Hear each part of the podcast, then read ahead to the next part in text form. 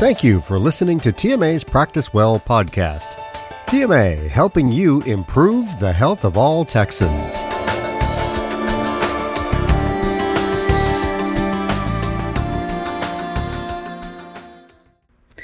A patient comes in with complaints of a urinary tract infection.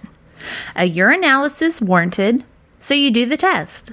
Uh, it's positive, so you treat the patient and go on to the next. Seems so simple, right? Hi, my name is Cara Benson. I am the Practice Management and Reimbursement Manager for Texas Medical Association. I am here to tell you what makes this scenario I just gave you not so simple. Under the Clinical Laboratory Improvement Amendment of 1988, CLIA for short, all laboratories must be certified before they perform testing on human specimens. So you may be thinking, but I only do a simple urinalysis. All other specimens are sent out. When a human specimen is analyzed for the purpose of a diagnosis, prevention, treatment of disease, or assessment of health, the CLIA is required. All laboratories, regardless of the number of tests performed, whether the tests are charged for, and even if they are documented in the medical record, require a CLIA. Just like with everything else, there are exceptions to the rule. Those testing for forensic purposes and research are exempt. Before I get into the type of CLIA certificate you may need, let's first go over how you obtain it and what documentation is required. Centers for Medicare and Medicaid Services is the enforcing agency, and you will find the form on their CLIA website or our local state agency, the Texas Department of State Health Services. Documents required to be submitted with the application include director's credentials, list of tests, verification of state license, documentation of qualifications, including education, credentials, and laboratory experience. The application you are looking for is referred to as CMS 116. This is the same form you will need to make changes such as director, ownership, and certificate level. Now, what type of certification do you need? Well, it all depends on whether you are performing waived or non waived tests.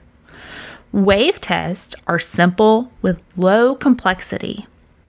Non waived are your medium to highly complex an example of waived, you guessed it, your urinalysis, including your simple dipstick CPT 81002.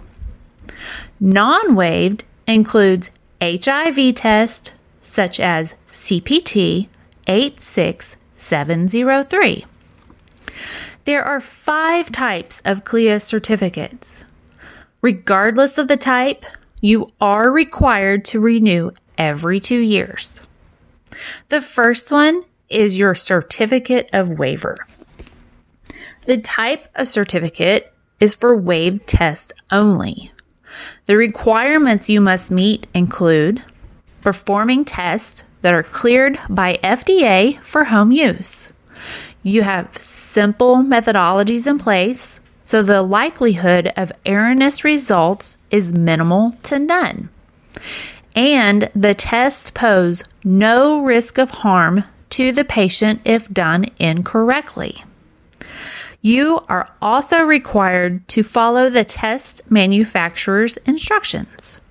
To further clarify, you must follow storage, handling of kits, temperature, quality control, and specimen collection.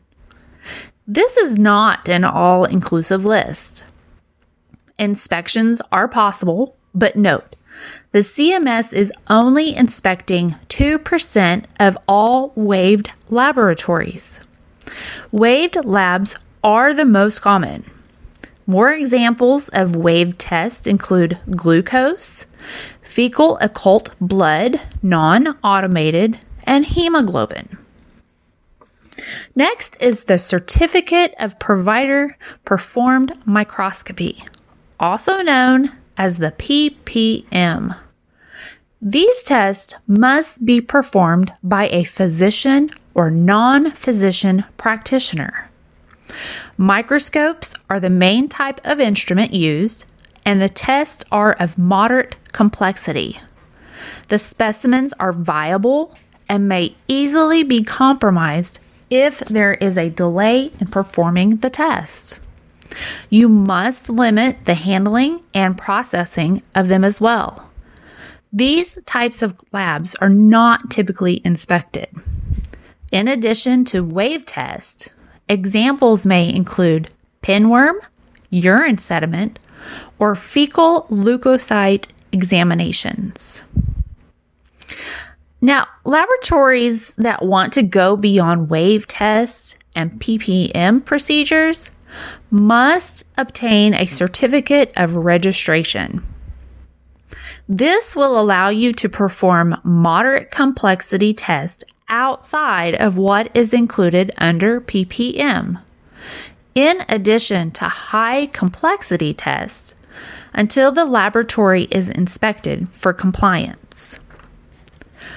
Once you have been inspected and found to be in compliance, you are granted the fourth type of certificate the Certificate of Compliance. This allows you to perform non wave tests of moderate to high complexity, in addition to waived and per- provider performed microscopy tests. Lastly, the Certificate of Accreditation. This is issued to laboratories by an accredited organization approved by CMS it has enrolled with. An example of such organization is COLA, the Laboratory Accreditation Program Bureau. This certificate allows you to perform non waived tests of moderate to high complexity in addition to waived and provider performed microscopy. Now, I've gone over the basic requirements for obtaining the CLIA certification, but what happens if you don't follow the requirements? Center for Medicare and Medicaid Services may impose one or more sanctions.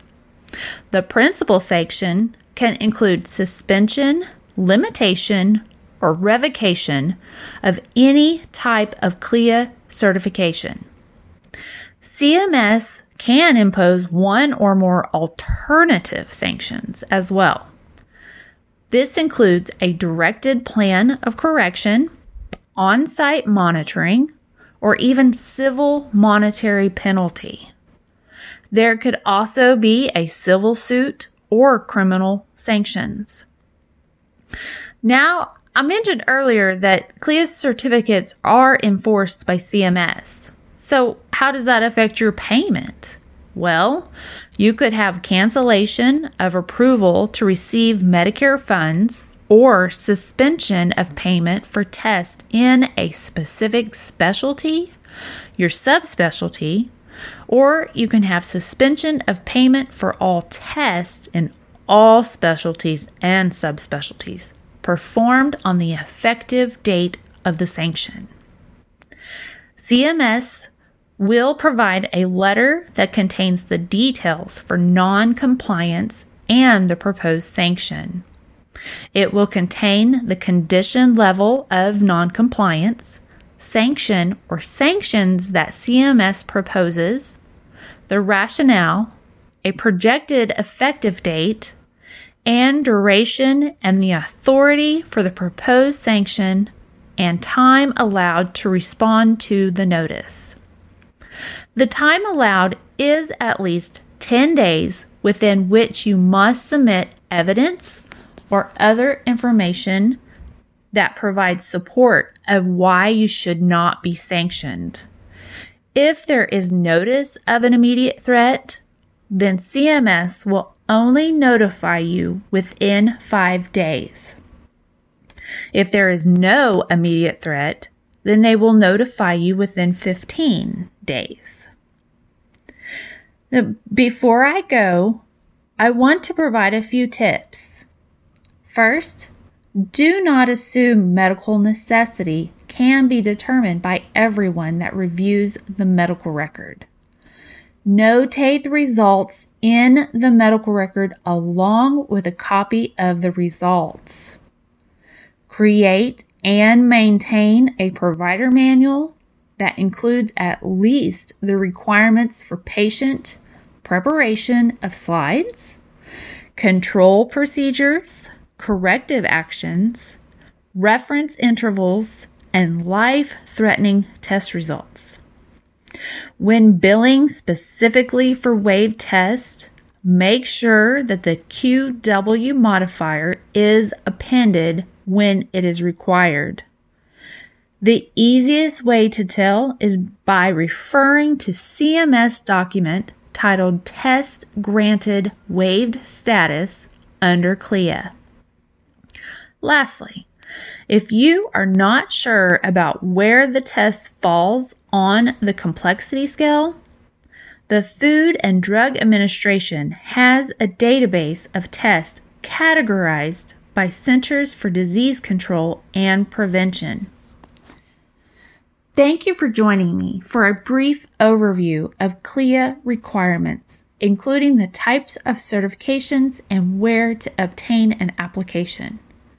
For a more comprehensive guide, you may refer to the Centers for Disease Control and Prevention, the CDC, or Centers for Medicare or Medicaid Services, CMS, or you may also contact us at 1 800 880 1414. To receive more helpful tips like today's episode, like and follow this podcast. Until next time, stay well.